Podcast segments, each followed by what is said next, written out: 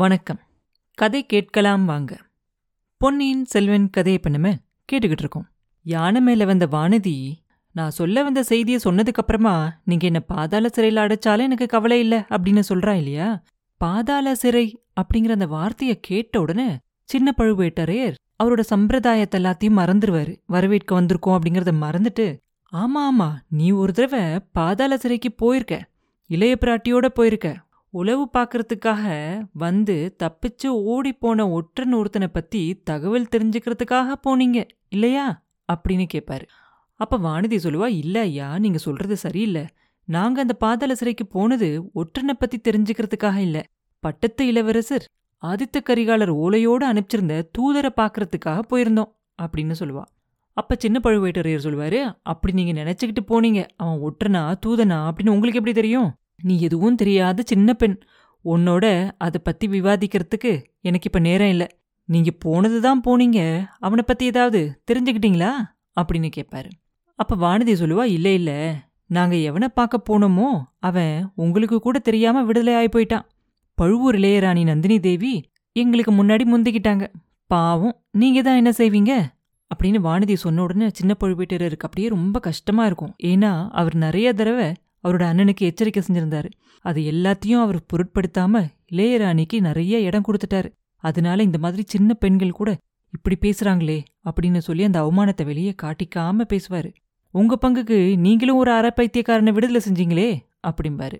அப்போ வானதி சொல்லுவா, ஐயா, அறப்பைத்தியம் அப்படின்னு நீங்கள் புஷ்ப கைங்கரியம் செய்கிற சேந்தன முதனை தானே சொல்கிறீங்க?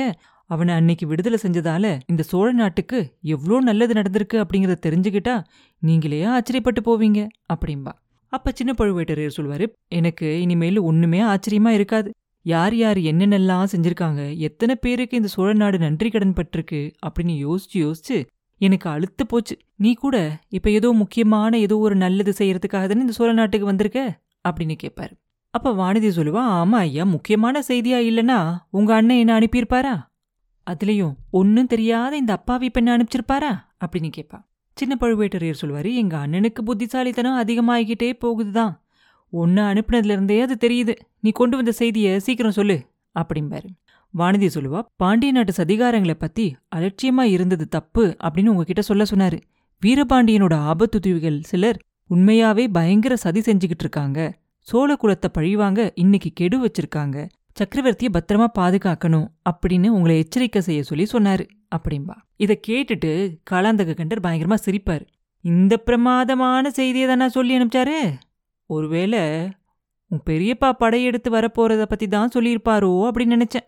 அவர் வெளியிலேருந்து கொடும்பாலூர் சைனியத்தை பார்த்துக்கிட்டா நான் கோட்டைக்குள்ள சக்கரவர்த்திக்கு எதுவும் நடக்காமல் பார்த்துக்கிறேன், அதை பற்றி அவரும் நீயும் இளைய பிராட்டியும் கூட கவலைப்பட வேண்டியதில்லை அப்படிம்பாரு.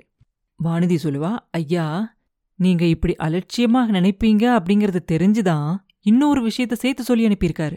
பழுவூர் இளையராணியோட அரண்மனைக்கு அடிக்கடி யாரோ மந்திரவாதி ஒருத்தன் வந்து போனதை பற்றி நீங்கள் எச்சரிக்கை செஞ்சீங்களா? அதுக்கு அவர் காது கொடுத்து கேட்காம உங்களை கோச்சுக்கிட்டாராம். தம்பி, பெரிய குற்றம் செஞ்சிட்டேன்.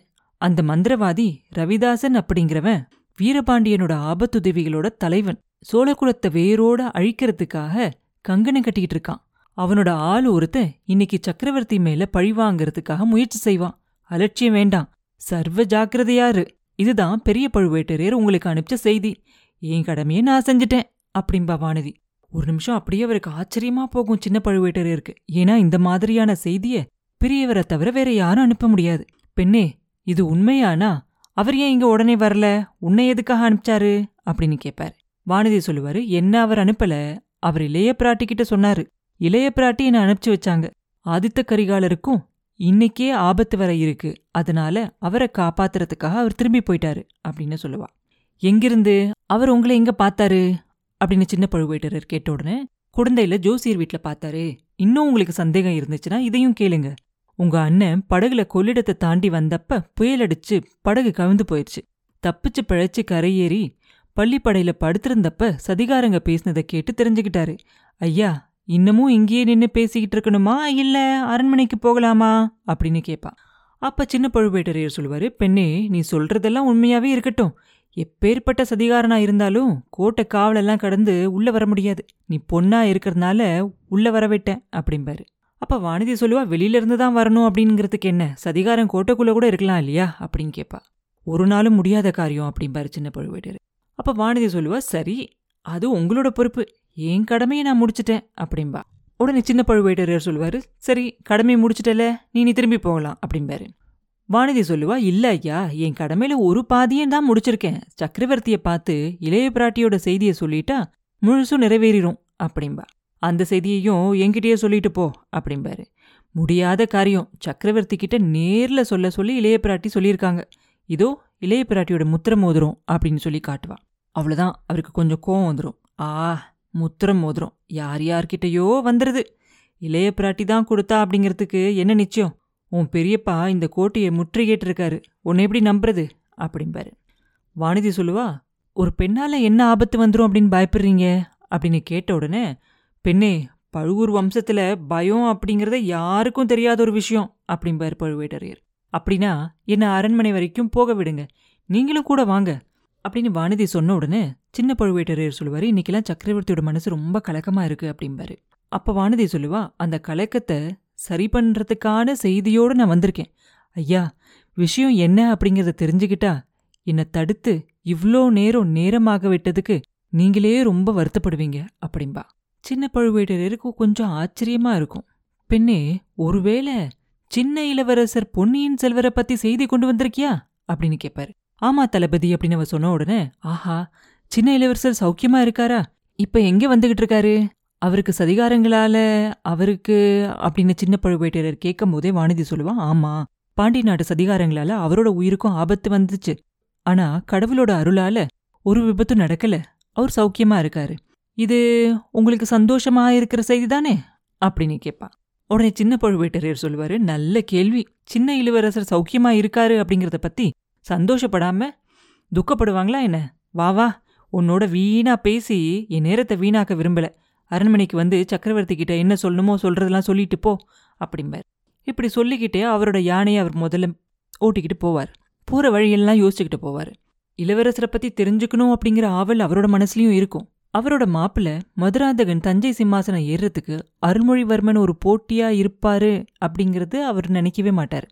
ஏன்னா அருள்மொழி வந்து அவங்க அப்பாவோட பேச்சை தட்டாத ஒரு பிள்ளை, அதனால கண்டிப்பாக போட்டியாக இருக்க மாட்டார் அப்படிங்கிறது அவரோட மனசுக்கு நல்லா தெரியும். ஆனால் இளைய பிராட்டி ஒரு வேளை அவரோட மனசை கெடுத்து அந்த மாதிரியான ஒரு ஆசையை உண்டாக்குனாலும் உண்டாக்கிடுவாங்க, அவங்க கிட்டேருந்து ரொம்ப ஜாக்கிரதையாக இருக்கணும் அப்படிங்கிறத பற்றியும் யோசிச்சுக்குவார். எப்படி இருந்தாலும் இந்த பெண் கொண்டு வந்திருக்க செய்தியால் இளவரசோட மனசில் என்ன இருக்குது அப்படிங்கிறத தெரிஞ்சுக்கிட்டா இந்த சமயத்தில் கொஞ்சம் சௌரியமாக தான் இருக்கும், அடுத்து என்ன பண்ணலாம் அப்படிங்கிறத முடிவு பண்ணுறதுக்கு அப்படின்னு சொல்லி யோசிச்சுக்குவார்.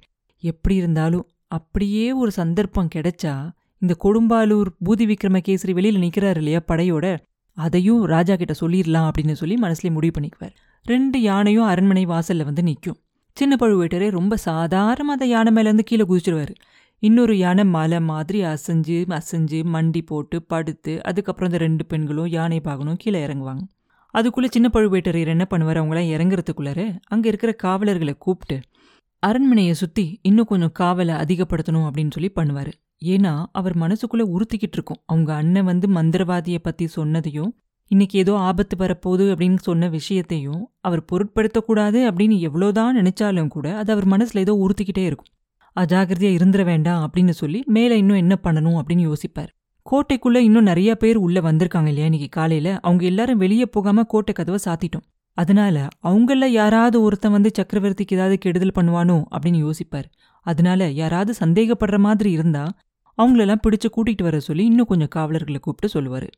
சொல்லிட்டு அவர் திரும்பி பார்க்குறதுக்குள்ளே என்ன ஆகும், யானை மேலே வந்த அந்த பெண்கள் ரெண்டு பேரும் என்ன ஆனாங்க அப்படின்னு பார்ப்பார். அவங்க அப்போ அந்த அரண்மனையோட முன்னாடி இருக்கிற அந்த நிலா முற்றத்தை தாண்டி முதல் வாசப்படி பக்கத்தில் போய்கிட்டு இருப்பாங்க. ஆனால் ஆனால் இவன் யார், அவங்கள தொடர்ந்து பின்னாடியே மூணாவதாக போய்கிட்டு இருக்கான். தலைப்பாகையை பார்த்தா யானை பாகன் மாதிரி தோணுதே, ஆஹா, யானை பாகன் ஏன் பின்னாடியே போகிறான், அரண்மனைக்குள்ளே அவனுக்கு என்ன வேலை, சக்கரவர்த்தி கிட்ட தான் அவனுக்கு என்ன வேலை அப்படின்னு அவர் யோசிக்கும் போதே அவருக்கு ஒரு பயங்கரமான எண்ணம் தோணுது. மின்னல் மாதிரி வருது, அப்படியே அவர் மனசுக்கு ரொம்ப வேதனையாக இருக்குது, கோபமாக பொங்கி வருது.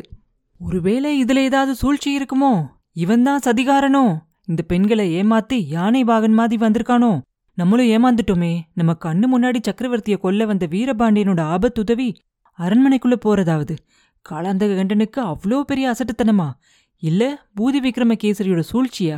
எதுவாக இருந்தாலும் சரி, இதோ அப்படின்னு சொல்லி அடுத்த நிமிஷமே நாலே எட்டில் அந்த நிலா முற்றத்தை தாண்டி காலாந்தக கண்டர் யானை பாகன் பக்கத்தில் போயிடுவார். அடே நில்லுங்கே அப்படின்னு சிங்க கர்ஜனை மாதிரி சொல்வார். நீ ஏன் உள்ளே போகிற? யானை பாகனுக்கு அரண்மனைக்குள்ளே என்ன வேலை அப்படின்னு சொல்லிக்கிட்டு அவனோட கையை அப்படியே இவரோட வஜ்ராயுதம் மாதிரி இருக்க கையால் பிடிப்பார்.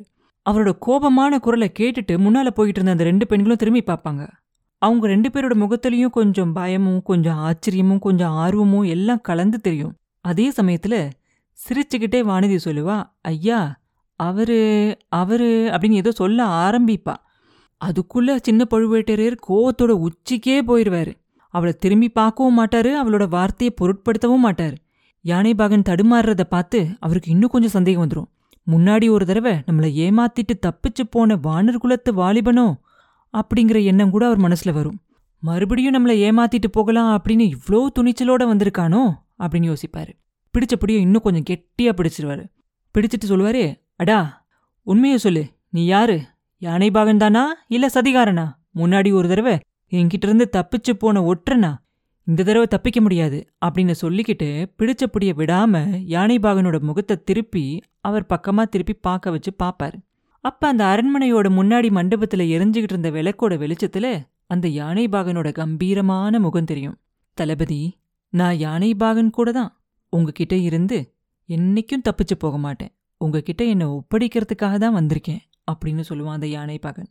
காலாந்தக கண்டர் அந்த முகத்தை பார்ப்பாரு, அந்த குரலையும் கேட்பாரு. மேலுலகம் ஏழும் இடிஞ்சு அப்படியே அவர் தலைமையில ஒன்னா விழுந்த மாதிரி இருக்கும் அவருக்கு. அப்படியே ஆச்சரியப்பட்டு ஒரு சிலை மாதிரி நிற்பாரு. கைப்பிடியை விடுறதுக்கு கூட அவருக்கு தோணாது. கைப்பிடி அதுவா தளர்ந்து இளவரசர் அருள்மொழிவர்மரை விடுதலை செய்யும். அப்புறம் என்ன நடந்துச்சு அப்படிங்கிறத அடுத்த பதிவில் பார்ப்போம். மீண்டும் உங்களை அடுத்த பதிவில் சந்திக்கும் வரை உங்களிடமிருந்து விடைபெறுவது உண்ணாமலே பாபு. நன்றி.